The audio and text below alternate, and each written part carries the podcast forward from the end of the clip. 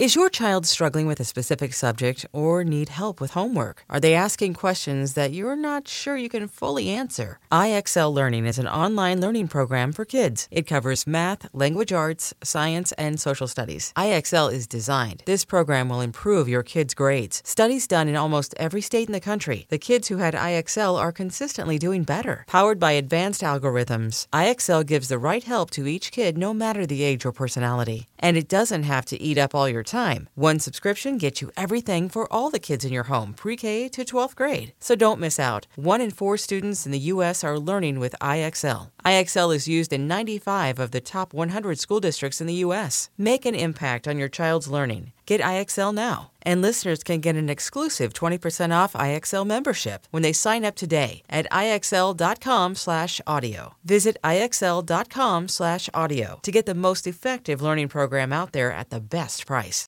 Hey, I'm Brett Podolsky, co founder of The Farmer's Dog. We make fresh food for dogs. We started the company when we saw what a huge difference it made in my own dog, Jada, when she stopped eating ultra processed kibble and started eating fresh, whole food. The Farmer's Dog food isn't fancy, it's just real food delivered to your door in pre portioned packs. It's better for them and easier for you.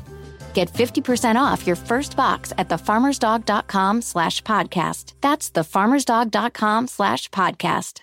Hey folks, this is Kevin. On this episode, you'll hear Jay Lalonde. And she goes, Excuse me, Cabby, I'm gonna go where he's going. And I'm like, uh, I'm going home. And she goes, Uh huh. And I go, Okay, cool. That and more. But before that, I just want to say you might remember Chris Castiglione was a member of the Risk team for a long time. He created our site at risk-show.com. And I mentioned that Chris also went on to create an online class called One Month HTML. A lot of Risk fans took the class and commented just how easy it is to learn to code with the one month video courses. Now the one month guys have an even more popular course, One Month Rails. One Month Rails is a series of bite-sized video lessons and step-by-step tutorials that teach anyone, even a total beginner, how to build their first web app, like a simple photo sharing app, in just 30 days. If you get stuck, there's always a real person there to help you out while you learn. In the one month Rails class, you'll learn Ruby on Rails, HTML, CSS, Bootstrap, GitHub, and more. Over 14,000 students have already started building their dream app and taking their career to the next level. So what are you waiting for? Enroll now at onemonth.com slash risk loves you. Enrollment is typically $99, but if you join now, you'll get a one-time discount of 25% off for joining. And as always, you'll be helping support Risk. Again, it's one month Rails, 30 minutes a day for 30 days, and you'll actually build your first web app. Now, here's the show.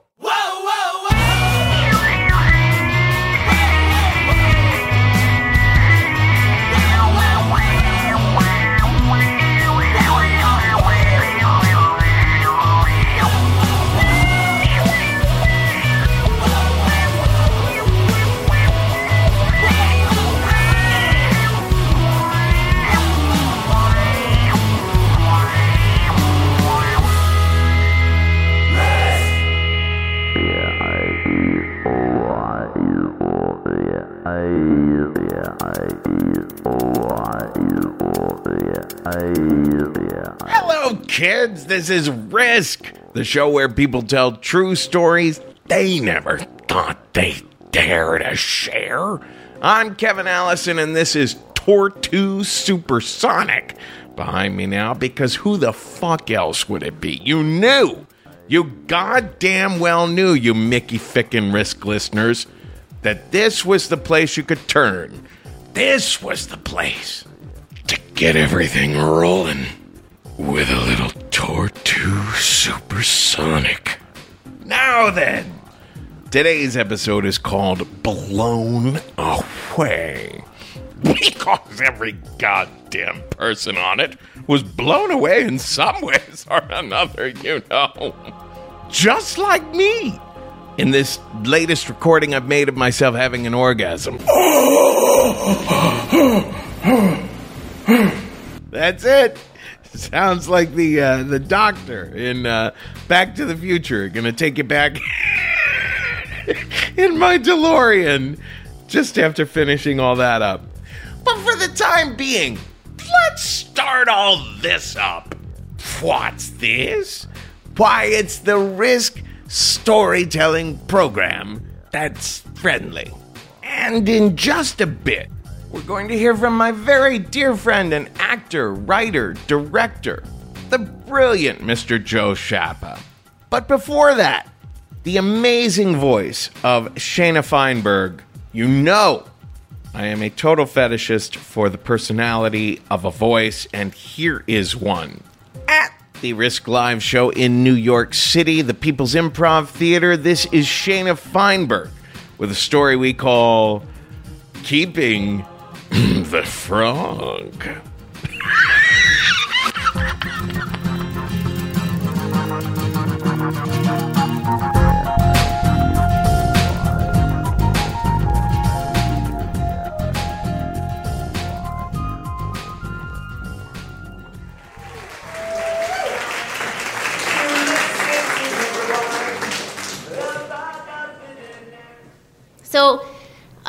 career aspirations have always been really simple. I've always wanted to make a living just being me. I've always wanted to be paid handsomely to think how I think and talk how I talk and look how I look. And I've been really lucky because sometimes that happens. But until it happens with more regularity, I've had to take a number of what you might call odd jobs. And the oddest job that I've ever had was a year that I spent working as a personal assistant for an artist. The best way I could describe working for her is to say that it was like working for a five year old with a huge bank account and a real fondness for marijuana. One of my tasks for her was that I would change her, seriously. Um, during the day, she wore like an auto mechanic's jumpsuit, you know, those one piece jumpsuits. And to be fair, some of her work was dirty work, but like 10% of her work was dirty work. And 90% of her work was like her sitting on a pristine white couch dictating a to do list to me. She had um, this beautiful studio in Dumbo with these huge windows that looked out onto the Brooklyn Bridge. And she would just sit on this white couch dictating lists to me. And, you know, the lists had like four items on them, one of which was always score weed. Um, so she would wear this one piece all day, and at the end of the day, I would unzip her and take her out of it, and I would put her into a silk Donna Karan jumpsuit because she only wore jumpsuits, which I understand. I actually do understand that. Anyway, so that was one task. Also, I wrote the to do list, as I said earlier. And another thing I had to do for her was go through her email inbox, which she treated every single email as if it was from the White House. So that includes the 900 WordPress spam emails that we would get.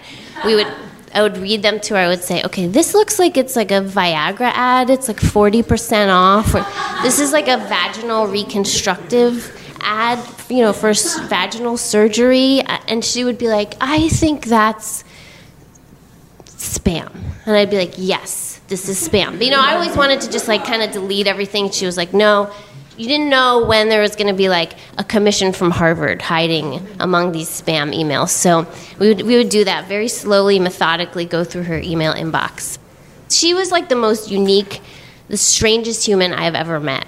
She always wore these aviator sunglasses, like mirrored aviator sunglasses. And um, one night, she went out drinking, and the next day she came to the studio and she had lost her aviator sunglasses. And she was like unhinged. Like, seriously, she had no idea like how to function, who she was, like how to treat me. She was just like at loose ends. And I was like, you have to go home because you're a danger to yourself and me. So I took her downstairs and I, I hailed a cab that actually was like pulling up. This is like a detail that doesn't matter, but it's interesting to me. But Robin Williams gets out of the cab. And like everyone in Dumbo is like, "Oh my God, Robin Williams!" and like they're all taking pictures of Robin Williams, and she could like she can't even see Robin Williams, you know. She gets into the cab, and as she pulls the door shut, she's like, "I just need to get to a sunglasses hut, and everything will be okay." and I'm like, "Yes, that's what you should do." During the year that I worked for her, she developed this hobby in which she took like regular dolls, like Barbie doll dolls, and transform them into nuns. Now, this was not her art. This was literally just to blow off steam. And that year, she also made me, or actually, before I, I should just say, she just made first, she made it for herself, a doll that was a replica of my then boyfriend. And when he and I got married, she gave it to us as a wedding gift. Now, my husband has an awesome bubble butt, and she managed to replicate that on this doll, which to me is like testament to what a good artist she is, you know? anyway, so you get a, you get a sense of who this person is. I could go on because I worked for her for a year. So in the year that we worked together, we had like a bazillion absurd moments together, some of which were really sad and some of which were hilarious. But the one that really stands out in my mind is this one day we were at her studio. I was cleaning her computer keyboard with a Q-tip, you know, around each letter because she wanted it really clean, which I also understand. And she was on her pristine white couch in her Dickies uniform. And sitting across from her was another artist, this guy Taylor.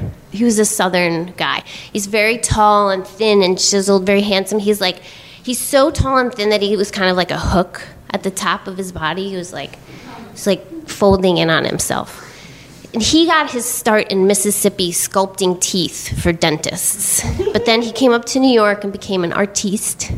And he carried this like little leather purse under his arm always. And he rolled his own cigarettes. And he had, when he would drink coffee, it was like 75% sugar. So that, that's Taylor, okay? So the two of them are sitting there they're trading mean email stories. They're, they're telling each other like different mean emails that they've sent. And the artist tells him a story about this time when a guy bought her a frog. I don't know why, but he bought her a frog, and she sent him an email that said, Fuck you, but I'm keeping the frog. and she's like cackling about this. She thinks this is hilarious. And she says, By the way, I spelt fuck the meanest way you could spell fuck, which is F U K. And so she and Taylor were like, "Oh my god, this is hilarious." So she like repeats it again because it's such a good punchline. She says, "Fuck you, but I'm keeping the frog." And as she says it the second time, I look up, and as I look up, I see that in the window that she's sitting right in front of is a naked man on the edge of the Brooklyn Bridge, and he's about to jump. And I'm like, "Holy shit, look." And the artist and Taylor look out the window and they're like, oh yeah, nice clouds. And the artist is like, I, I used to know about clouds. And Taylor's like, is that a nimbus or a cumulus? And I'm like, you guys, no, no, no, no. Can we get like focus for a second? Because there's actually there's a naked guy who's about to kill himself. He's like standing right outside the window, and they're just like, they, they can't even hear me. They can't see the guy. They can't hear me you know, it's like we're living in two separate worlds. So I run over to the window and I'm thinking like, well, maybe I should like tap on the window and be like, don't do it. But I'm like, that probably won't work. So I'm thinking, well, maybe I should like open the window and be like, you have so much to live for. But at the moment, the only thing I could think to live for was like Danny DeVito and dogs, which happen to be two things that I love, but I was like, what if I'm like, you have so much to live for, like Danny DeVito and dogs, and the guy's like, fuck Danny DeVito, and then he like plummets to his death, and like I'm partially like responsible, you know. So I'm like, I have an idea. Why don't I just call 911? So I run over, I get my phone, I dial 911. At this moment, at this exact moment, the artist and Taylor have now decided to take some sips of this tea that I'd made them like an hour earlier. And she says to me, This tea is cold. And I'm on the phone with 911, okay? I'm like, Okay, you know what? Just like give me five minutes and I'll make you some fresh tea. So the operator's like, 911, what's your emergency? And I'm like, um, there's a naked guy who looks like he's about to kill himself, and he's standing on the edge of the Brooklyn Bridge. And she's like asking me a million questions, and meanwhile, the, the artist is like, Tell them about the cold tea. You know, like to her, this is like hilarious. And meanwhile, she's discovered that the tea isn't just cold, it's actually old. She's like, You used old tea bags for my tea. And, and I'm like, There's a guy trying to kill himself, you know? And the, the operator's asking me a bazillion questions. They're still talking about clouds and old tea. And I'm just thinking, at this moment, I was like, I think I might be insane. Because there's two of them. And the two of them don't see this guy. Like, I mean, they, they're not thinking about him or any of that. So if I'm the odd man out, like maybe really I'm the one who's insane. But just as I think that like my brain is gonna explode, the operator's like, okay, we dispatched someone, so thank you so much for calling. I hang up, and like five helicopters swoop in. They get the guy from the Brooklyn Bridge. They swoop away. And it's all done in like three seconds. And I'm just like, holy cow, like that was really intense. So I sit down next to her on her white couch and I like take a deep breath and I'm just like, I really thought that guy was gonna kill himself. And she's like, he wasn't gonna kill himself. I could tell he didn't have it in him. I'm like, okay. And she's like, but he is gonna feel like shit when he gets the bill for those helicopters. I'm like, what are you talking about? And she's like, well, when I tried to jump off the Brooklyn Bridge, insane bill for the helicopters. I was like, you tried to jump off the Brooklyn Bridge? And she was like, of course I did. It's like, it's right there. So then she says, but she got the bill and she was like, this is an insane bill. And she said that she just was like, fuck you. And as soon as she said that, like, her face was like, it was like rising up within her. She like all of a sudden like had the best idea. And she was like, she, she did her own callback. She basically was like, I should have said, fuck you, but I'm keeping the frog. And she and Taylor are like, they, think- they think this is like the funniest thing ever. And so meanwhile, I'm like, I am completely in La La Land. This is totally insane. Um, now, if you're curious, I was forced to go out and buy her some new tea bags and make her a fresh pot of new hot tea. And that, that was really how that moment ended for me. So thank you so much. Fuck you, but I'm keeping the frog. That's what you think.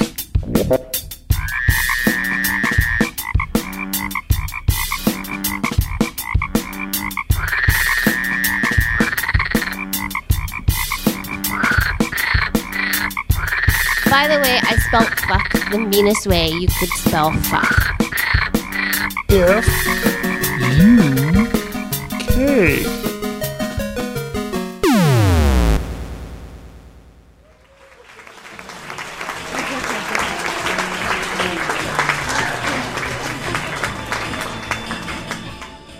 my dad and I always had trouble um, connecting, and still do. We're adults now, and um, when I was a kid, uh, I liked everything opposite that he would like. I, I liked making movies with the VHS camera he didn't want to be in. I, I liked. Um, uh, I wasn't into sports, or I had no interest in the business he owned, which was a janitorial service he still runs. I, um, he would take me on jobs of cleaning carpets in people's houses, and I would daydream rather than help him and create stories in my mind of the people's photo- photographs that were on the mantle of their homes. But the one thing we did have in common was we loved to laugh. We loved to laugh. I remember one time um, we were watching National Lampoon's Vacation, and there's one scene where Chevy Chase eats a sandwich, and then his wife says, um, These sandwiches are spoiled, the dog peed all over them. And I thought that was the funniest thing I have ever seen. And I remember laughing so hard, and my dad was laughing, and I, we, we felt connected. And uh, my dad was actually very funny, and is very funny. Uh, he would do this bit where he hated he hated the woman who worked the drive-through at Dunkin' Donuts. She was an older woman, so every time he pulled up to Dunkin' Donuts, he would drive like this, and then when we got up there, she would be right there, and he'd drive like that, and he'd look at her, and go every time. We went to Dunkin' Donuts. She was never like surprised. She was just like, oh, she was confused by it. So in sixth grade, there was an opportunity for me to participate in a talent show. A sign went up, and in a week, this was a Monday, so in a week, and the next Monday, there would be auditions for a talent show. And I thought I would do stand up comedy. Now, I had only seen stand up on television a couple times. Once, Robin Williams was, was on the Good Morning America, which was my mother's favorite morning program, and he was hilarious then, what I remember in my mind. And he was just like riffing. He was like doing different voices. Like he was the devil, and then he was like, you know, making fun of whoever, Joan Lunden. And then I remember him running up the stairs, and there was like a fake door, and he's like, "What's this? Is a stair to nowhere?" And opening it up, and it just seemed so easy and fun. And my whole family was laughing. And my dad was laughing. And then another time, I saw Dennis Miller, the stand-up on TV, talking about how he does his act. And his act is he doesn't really know, um, acknowledge the audience. He just sort of talks out. And I was like, that's how you do comedy. You just ignore it. You just talk out, and then you riff. You just come up with it on the spot. Don't prepare.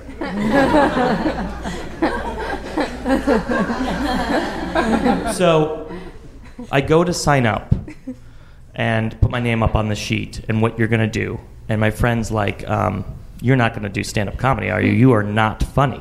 now, up until this point, Nick Maldonado was the funniest kid in the class because he had amazing Pee Wee Herman impression. His laugh sounded just like Pee Wee Herman. And my friend was like, Not even Nick Maldonado is signing up to do stand up comedy.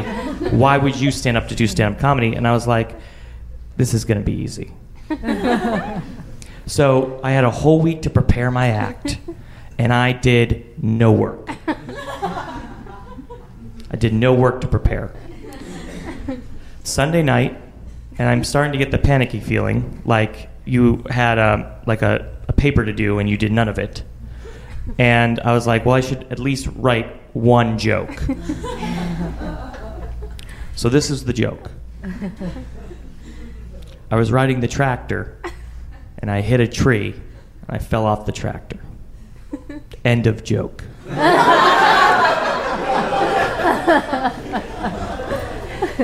Comedy is not based in desperation, and that is a desperate joke. So I decided to try it out.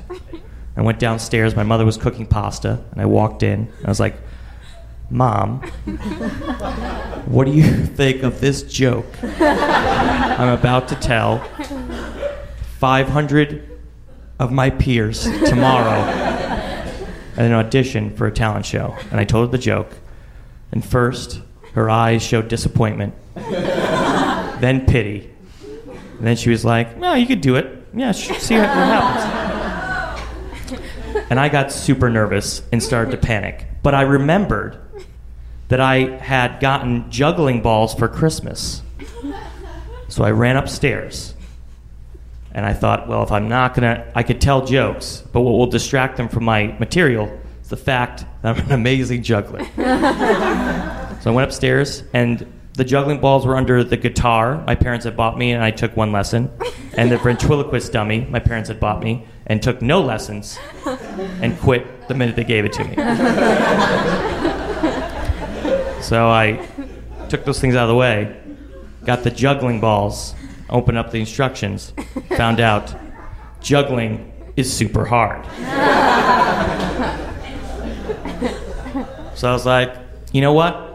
Robin Williams can make it up, so can old Joe Schiappa. So I got to the bus stop the next day, and there was this older woman there, uh, older woman, older uh, student girl,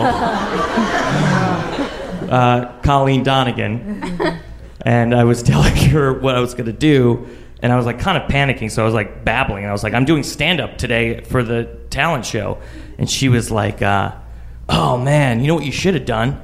Last night you should have just watched Eddie Murphy's Raw and done that.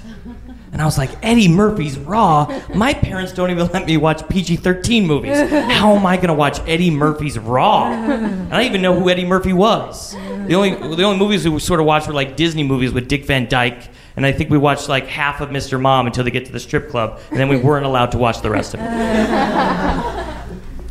So I got to school, and it was the fastest day of school I have ever experienced. Three o'clock came like nothing. So my last class is English class. And uh, I had Mrs. Palmucci, who was very nice, and I loved English, and I loved um, getting the Scholastics magazine. I loved reading out loud, and I killed it with the sentence structure and all that stuff. I loved it. So it's the end of class, and I'm sweating, and I burst into tears. And I'm like, Mrs. Palmucci, I am about to do stand up, and I am so nervous. She's like, you know what? Just go down there. I'm sure you're going to be fine. And for a minute there, I like stopped crying. I was like, you're right. I'm going to be fine because when I get down there, I'm going to just start talking, and it's going to be hilarious. So I walked down to the gym. Now, auditions were open. So there was more people in the gym than would actually see the show in two weeks. So there was like 500 kids, probably 400 of the girls I had crushes on. and they were all on the panel to judge. And before I went on, these two girls did an amazing like aerial gymnastics routine that was mind-blowing, at least to me, in sixth grade. So of course, I have my juggling balls because I figure I might start juggling when I get up there. And I'm panicked, but I'm just like, just like Dennis Miller said, I'm just gonna start talking right out like there's no audience, and I'm gonna be fine. I got up there, and I'm just, I'm, I don't know what I'm doing. I'm looking out, and I realized, oh, this is, this is not gonna turn out good. And I said, I'm so sorry, I can't do this. And I walked out. So, my mom picked me up, and I told her what happened. And she was like, I don't think she knew what to say. Because, like, I don't even think she understood what stand up comedy was. I, I, I think she just understood, thought I was going up and talking as well. She's like, okay, that's fine.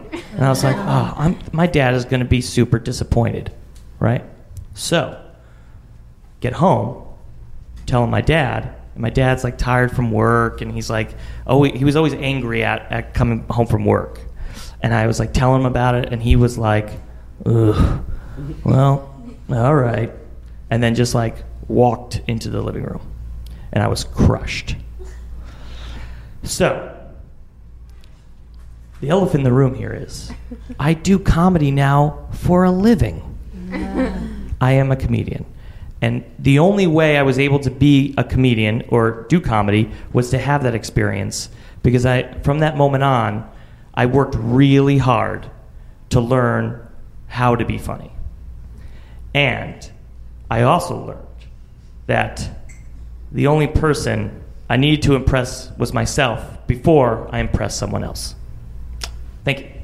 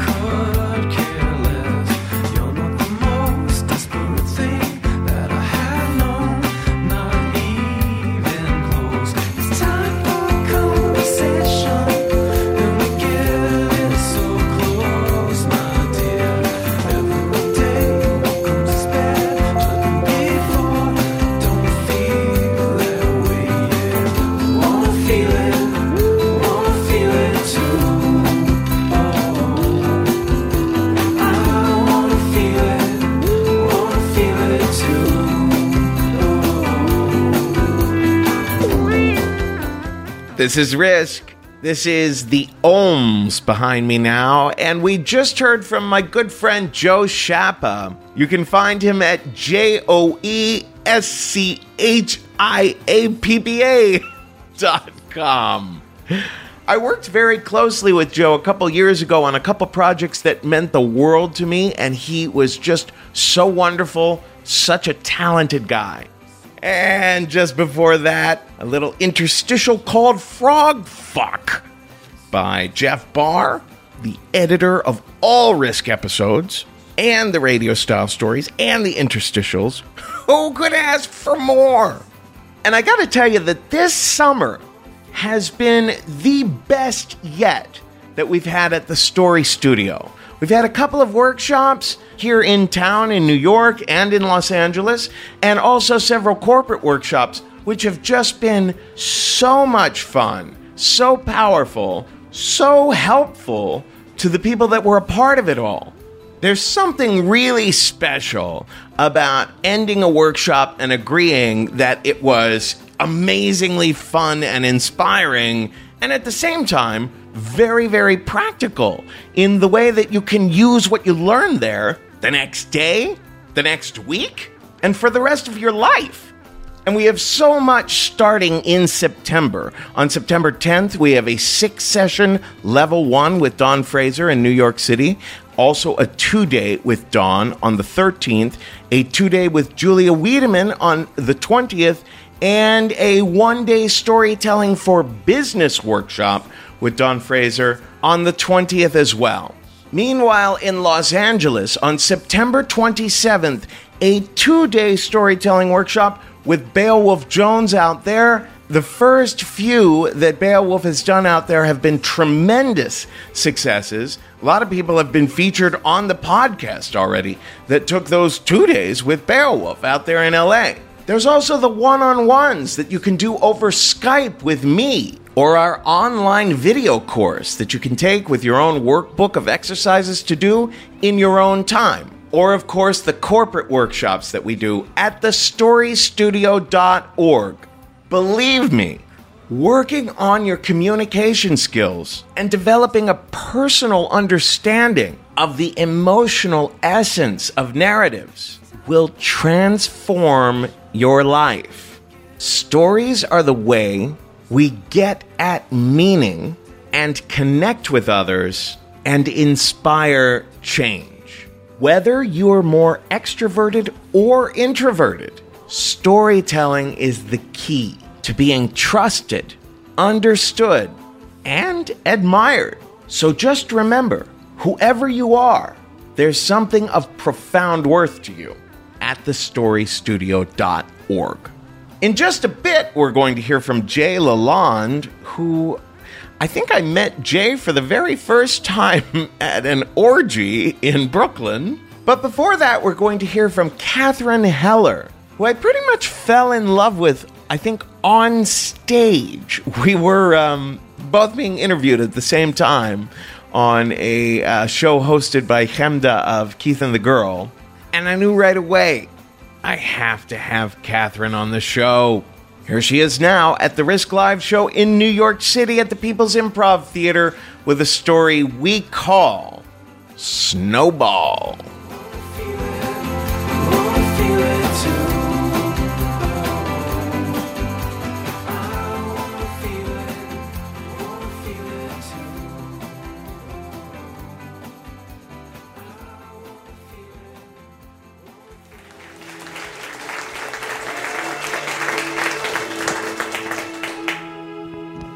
So, um, I'm an actor, and when I was in my early 20s, I would take any acting job I could get. This is before I joined the union, so anything at all. I remember once I was in an improv show at a dodgy, dodgy theater, and I actually raced and, and fought a water bug to the stage and killed it because I knew I could yes and better than that shit could. Even though most of you know I hate water bugs, they're my biggest fear. But I was like, I know improv better than you, motherfucker. And and I just I would take any job. That job didn't even pay. It was a bringer show. I was even in a, a short film once that was directed and produced by this woman whose father paid for it. And I'm pretty sure he was in the mafia because we were uh, shooting at this gorgeous house in Long Island one day, and we thought they were doing drug deals in the basement because they were doing drug deals in the basement. And they said to us, Cut, cut. We're like, What's up? And they go, oh, The cops are on their way. Just Don't worry about it. And we were like, what, what, what? And they said, no, no, no, don't worry about it. Just stay here. We're like, we do not want to stay here. Um, so I took any job, paying or not. And then finally, I got cast in an amazing show for the first ever gay, lesbian, bisexual, transgender fringe festival. The Fresh Fruit Festival It started many years ago. I don't know if you guys know it. It's amazing. And it was a beautiful, beautiful love story about this guy who figures out he's in love with a man and he didn't know he was gay. And I played, I was his co star, I played his girlfriend who didn't know he was gay, but I was really supportive. And luckily, I'm method. So, um, you know, I went back to my college days where that really happened. Thank you, Wesley, for teaching me all about that. But it was a beautiful, beautiful play. But at the same time, it was also a little bit unorthodox. It was a little bit strange. There were dream sequences, there were nudity. Um, as an example, I was asked during the audition, would you be okay with taking your top off, ripping a man naked, and uh, simulating anal sex, giving it to him? And I was like, yeah, sure, all right, you know. So they were like, you got the, you got the part. So um, it was great, but the only problem was there was that scene, a dream sequence, where I had to rip this guy's clothes off, rip my top off, bend him over, and pretend to fuck him in the ass while there's a smoke machine on to Nine Inch Nails' is Closer. you know that song, I wanna fuck you like an animal. Yeah, five, six. And by the way, um, is there any other way to fuck? Than like an animal, I don't know. Is there? Because I'm not. I'm not. All right. So, I want to feel you from the inside. That's that's how you do it. Okay. So, I was okay with that. And I told my mother about this, and she's very progressive. She's like, Oh, I grew up in the 60s. I smoked a marijuana cigarette. I can handle this show, so whatever. I wasn't worried about that so much as the choreography, because I cannot, for the life of me, remember choreography. So it got to the point where the choreographer was so frustrated with me. They said, What is your problem? I said, I can't remember things, but I have OCD and I'm weird and I, I know numbers. And he said, Great. And they taught me the song and what to do with numbers. So I literally had to remember and take his shirt off six, seven, eight, bend him over two, three, four, take his clothes off six, seven, eight, shove his face in your pussy seven, two, nine. You know, like, and I, you know, I wanna fuck you. And that is how I memorized that scene, right? And again, not nervous about the show at all. Now, my co-star, we'll call him Robbie. Uh, was nervous about the scene for a separate reason. It's because he was worried he didn't have a big enough penis. And he was worried because he didn't have a big enough penis. and I felt bad for him because he's like, Catherine, I'm going to be on stage in front of all of these really hot gay men. And by the way, the show was getting so much press. We had our own float in the gay pride parade.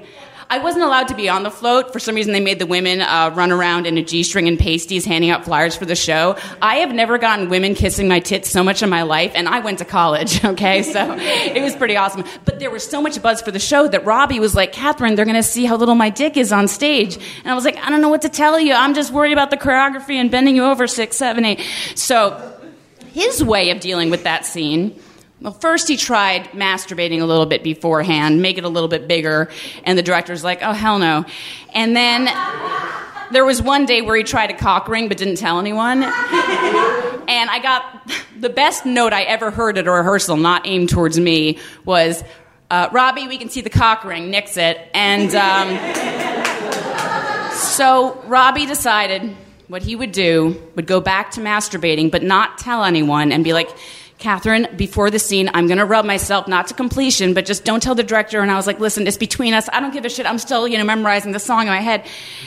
Opening night comes around, and the show is going great. I mean, nothing could possibly go wrong. It- The crowd is loving it. It's a freaky show, but it's awesome and it's weird, and there's songs and dance numbers. And finally, we get to the big climax, this dream sequence where I fuck him in the ass and I'm just focused. And I'm backstage, and we're on uh, stage left, and there were the wings, and there was only me and Robbie at the time. No one else could see us because it was very small theater in the back. Ten seconds before we're about to go on stage, I'm getting ready, and Robbie's doing his thing, and I hear him go, uh, okay. Uh, okay. And I'm, I'm doing everything but look at that, going like, oh, look at the wall. I never realized walls did those things. That's everything but, hey, it's ceilings or things. And, you know, because I'm nice. And I hear him five seconds before we go on stage. Oh, God, no. And I look over, and this all happens in slow motion. He had come in his hands, and we're right about to go on stage. And I see a towel from somewhere, and I grab it, and I'm throwing it. And in slow motion, before he can grab the towel, he looks at me and he just starts eating it, eating it, eating it.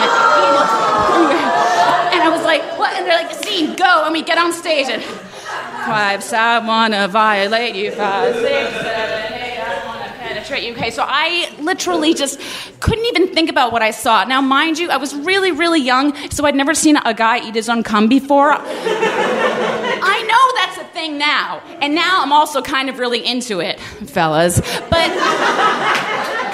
back then, I was so young and innocent, and I was like, oh God, and I promised myself I would never, ever tell anyone what I saw because Robbie would be so embarrassed.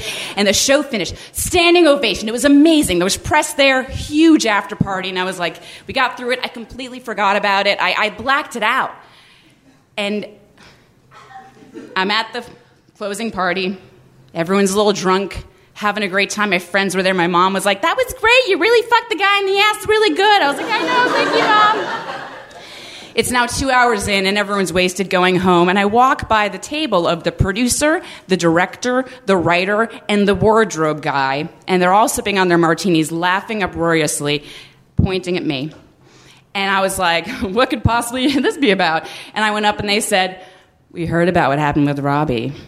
Apparently, the wardrobe guy saw behind the wings and told everybody. So I said, oh, haha, must have been embarrassing for him. And they go, Catherine, that's not the worst part. I was like, what could the worst part possibly be? And they said, you don't remember? You ate it. Let me go back.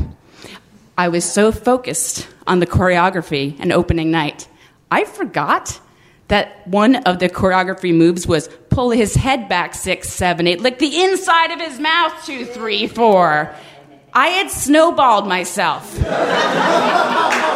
Now, my favorite note that I got a few days ago from Mr. Kevin Allison after telling him this story was uh, technically, Catherine, just so you know, um, it's not snowballing if he's swallowed, and there's going to be a few people in the audience who are going to want to know that. So just so you know, let's call it frosting, okay? But the point is, I ate his cum and it.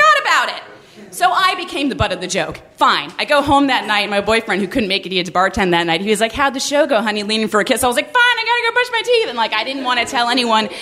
And I finally told this story to people I bartended for, and it became really annoying because my customers would come in with new people, and they'd be like, Hey, Catherine, tell the story about the time that you ate the guy's cum by accident. And I was like, You just told the story. There's no, no point. So I stopped telling the story until a few years ago. I was contacted by a friend, and they said, Okay, Catherine, Backstage Magazine, which is a trade paper for auditions, is giving out $100 for the best opening night story. And I was like, Got this. So I wrote into the editor, and I was like, All right, so opening night, had to, you know, rip a guy naked, simulate anal sex, topless, accidentally used on cum, boom, send. I get an email back from the editor two days later, and I know this guy personally, and he wrote back, Catherine, LOL, give me a break. We all know that didn't possibly happen. So the good news, you guys, is I guess it never happened. Thank you.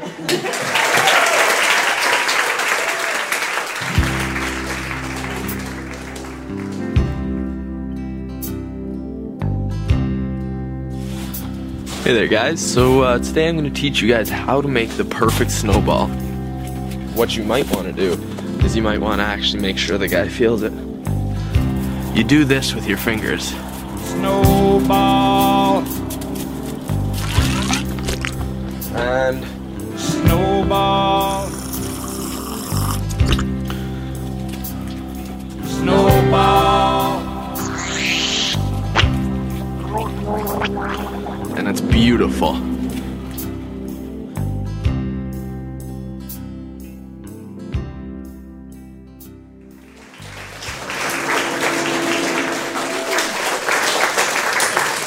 I would like to tell you a story that I call holy water. Okay? It's called holy water. The first week when you move to New York City, you remember it. Do you remember it? Say I. You people didn't do it well enough then. when you moved to New York City, you romanticize this, this move over here. You work hard, you play harder, you work hard, you play harder, and boy, did I do both. And I was like, I was ready to take the world on. We are in the center of the world, New York City, let's do this. So, in my first week, I worked hard and I played harder. And after one night of playing, I was ready to call it a night. I was heading to this cab, but before I tell you about this cab, I want to tell you about the place that I was subleasing. It was in the Upper East Side, and it belonged to this evangelical 40 year old Christian, this uh, lovely friend of mine. And for some reason, she let me stay in her apartment.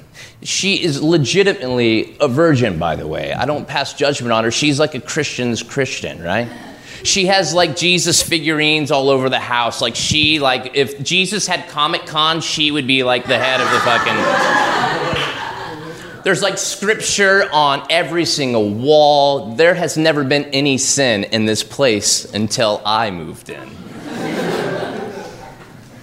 I worked hard, I played harder. So I'm ready to call it a night after a few drinks with some buddies. I see this cab. Usually you would hail for a cab, but instead, no, the cab has its light on right in front of me. I'm like, cool. I hop in. I hop in the cab. The cabbie locks the door immediately. I was like, oh, I'm not from New York, but that seems a little odd. You could see the light kind of shining on his face. He's kind of angry. And then I look over to my left and I see this beautiful woman sitting in the cab with me who had been locked in there. It turns out she had left all forms of payment upstairs. We were parked at her apartment, and the cabbie was not letting her out. She had no credit cards, she had no cash, and they were bickering and fighting, and I don't know for how long, but it was ready to come to blows, people, all right? So I was like, oh, Excuse me, miss, I'll, I'll, this is your cab, I'll just hop out. No, the doors are locked. We're all stuck in this cab together.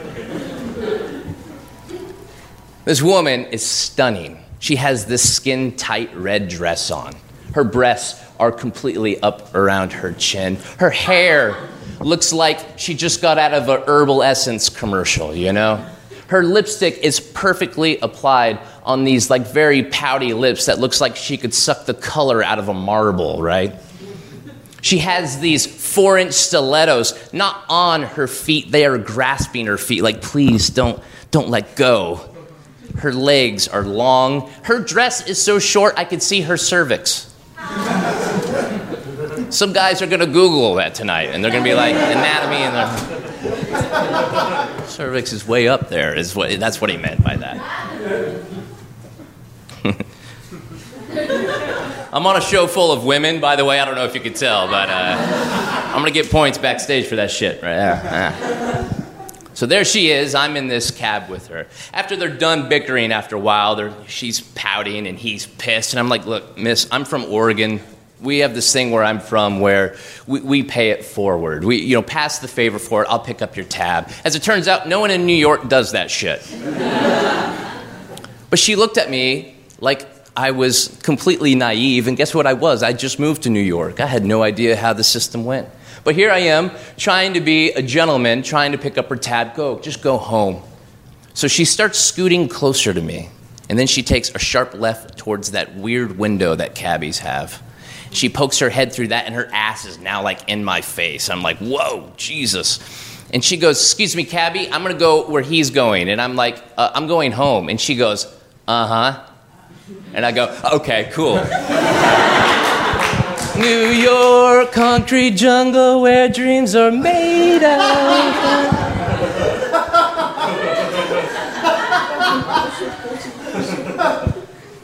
So we go up to the Upper East Side. We get out of the cab, we gallivant upstairs, and I'm excited, as one could imagine. We go into the apartment. Said, Make yourself at home. She does. She sits on the couch. I go into the kitchen. I'm like, okay, maybe I'll get some nightcaps. Who knows where this night is going? I have a pretty good idea. and I like it. I go grab two glasses of wine and I bring it out into the living room where she's sitting on the couch and she is no longer wearing anything. The only thing she's wearing are those four inch stilettos still just grasping her beautiful legs and feet just like that. And I'm like, oh, oh, oh, hello, hi, hello. I sit next to her on the couch. I hand her the glass. I take a swig. She puts the glass down after taking one sip, reaches into her purse, pulls out this vial, unscrews the vial, and lays the longest line of narcotics I've ever seen in my entire life on this like three foot glass table in this evangelical Christian's living room. She smiles at me. And then she rolls up a dollar and goes,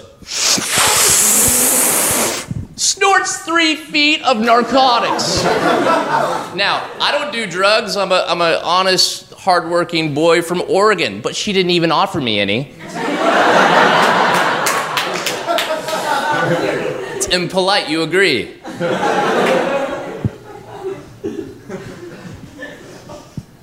She wipes it from her face. We're still sitting on the couch. She grabs the glass of wine.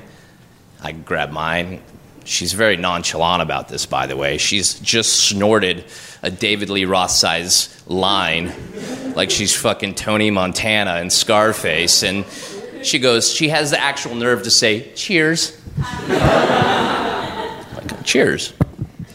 I take a swig, put my wine glass down. She puts hers down. Then she cocks her leg over my body with her stilettos on and is now straddling me. And she's going to town, tits flying all over my face, herbal essence hair blowing in the wind, as you can imagine.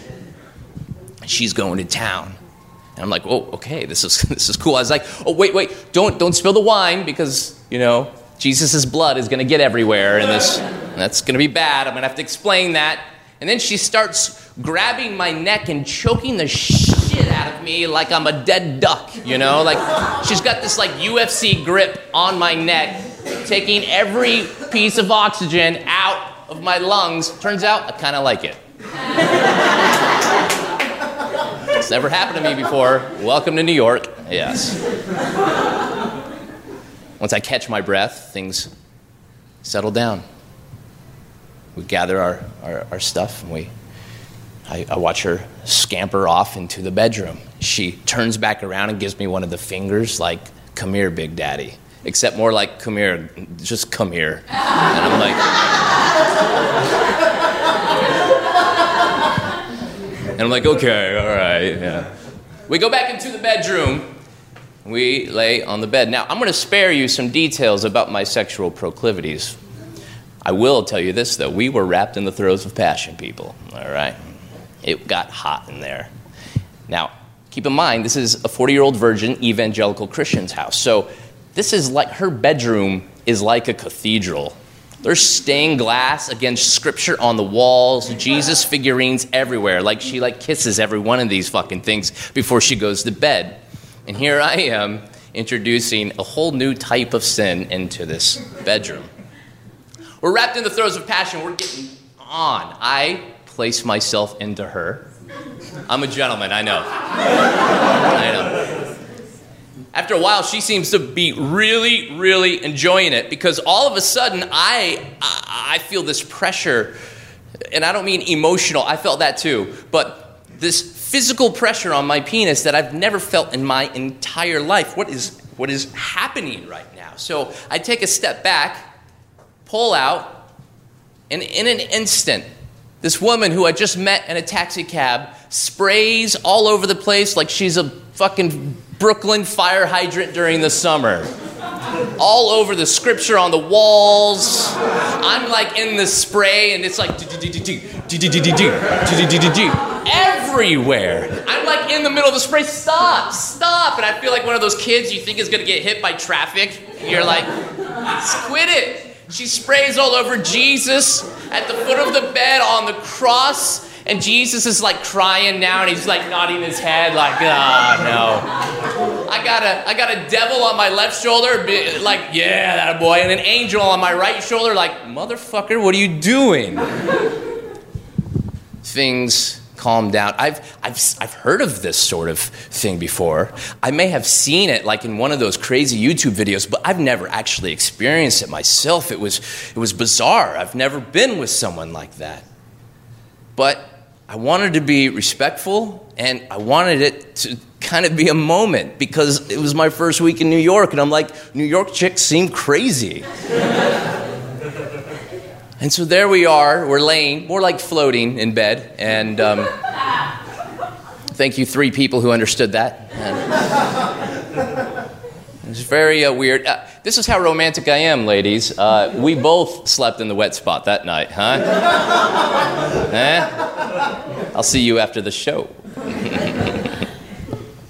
we wake up in the morning. She's still passed out, right? She's a little hungover, as you can imagine. I get up. I go and get her water because I was like, she's probably dehydrated after.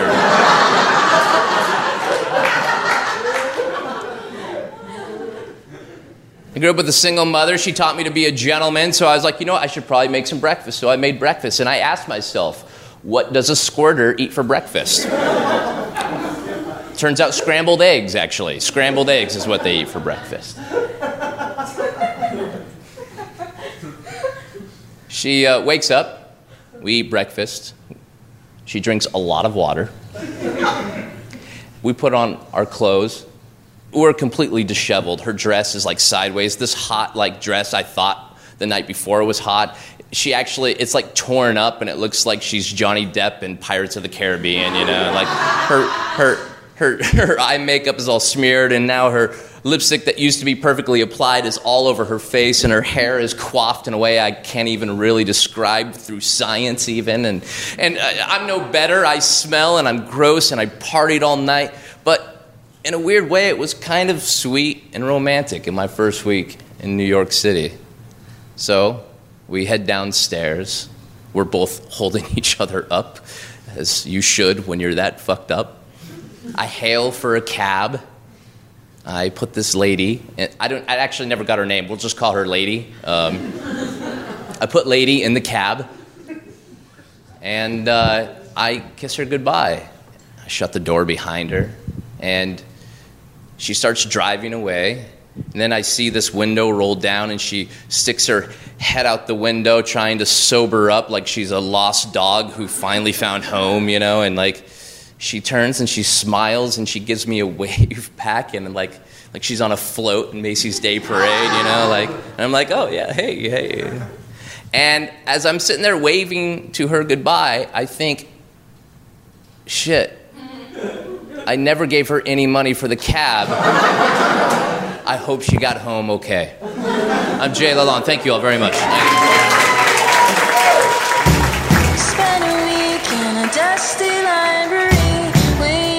Some words to jump in me. We met by a trick of fate. French Navy, my sailor maid.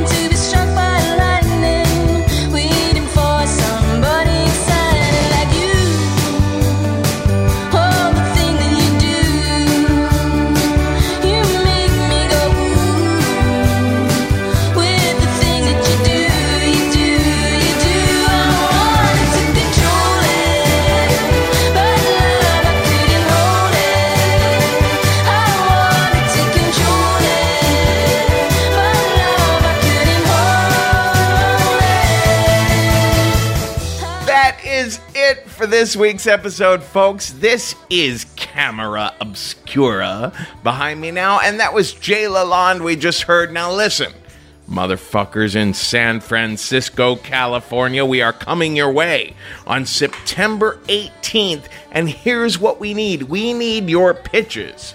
The theme that night is trigger warning, eh, which is a cutesy way of saying we want stories that are so shockingly filthy. Whatever kinky tales you might have that cross the line from titillating to, oh my dear God, I just don't know. That's what we want to hear, San Francisco. Your craziest sex stories. We're doing this show on the 18th with Bawdy Storytelling, one of our very favorite storytelling shows in the world, hosted by the gloriously feral Dixie De La Tour. and I'll be hosting right alongside her. So listen, we want the kinkiest kinksters of San Francisco to pitch us your stories. Write to me directly at kevin at risk show.com and tell me about the most emotionally interesting, sexy situations you've been in. And I don't care what the rest of your Folsom Street weekend plans are. Get to the goddamn Risk Show on September 18th, my fine feathered friends. Portland, Oregon! Risk will be right up in your bowels on uh, September 17th. And the theme that night is trash. Give it to us, Portland. Give us the stories of your trashy people, your trashy times, and your trashy trash. Email me at kevin at risk show.com if you want to be a part of that Risk Portland show. On what? On September 17th. Oh, and hey there. Speaking of 17th, how about old October 17th when we'll be in Pittsburgh, Pennsylvania? Why, hello there, Pittsburgh peeps. The theme when we come to old Pittsburgh, PA is terror.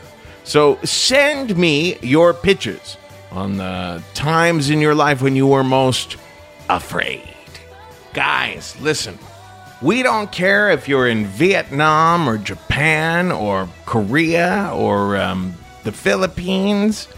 Maybe you're in China. It could very well be you're in Taiwan. We don't care. The point is Singapore, Laos, Cambodia, we welcome pitches from all of you. You might be thinking, do you have anything against pitches that come from uh, Hong Kong or Bangkok or Macau? Absolutely not.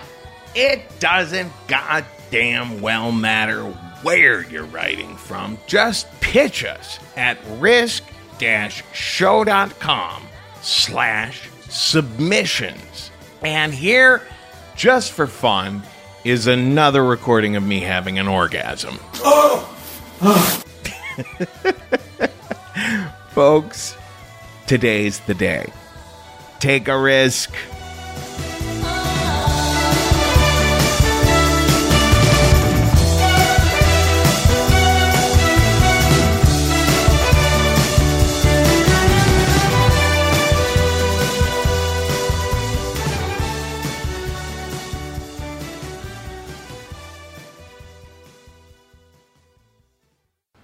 Pittsburgh, we're coming to you on the 17th of September. Or no, of uh, what, October? Oh, my sweet, my sweet Holy Christ. Get the champagne ready. The NBA Finals are here. Welcome to the NBA Finals. Let's raise our glasses and our rings to the two phenomenal teams left standing. My goodness! Here's the high stakes action, to thrilling moments we can't miss, He ties the game at the buzzer. and to crowning our next champion. Here's a toast to the NBA Finals. The 2024 NBA Finals, presented by YouTube TV, continue on ABC.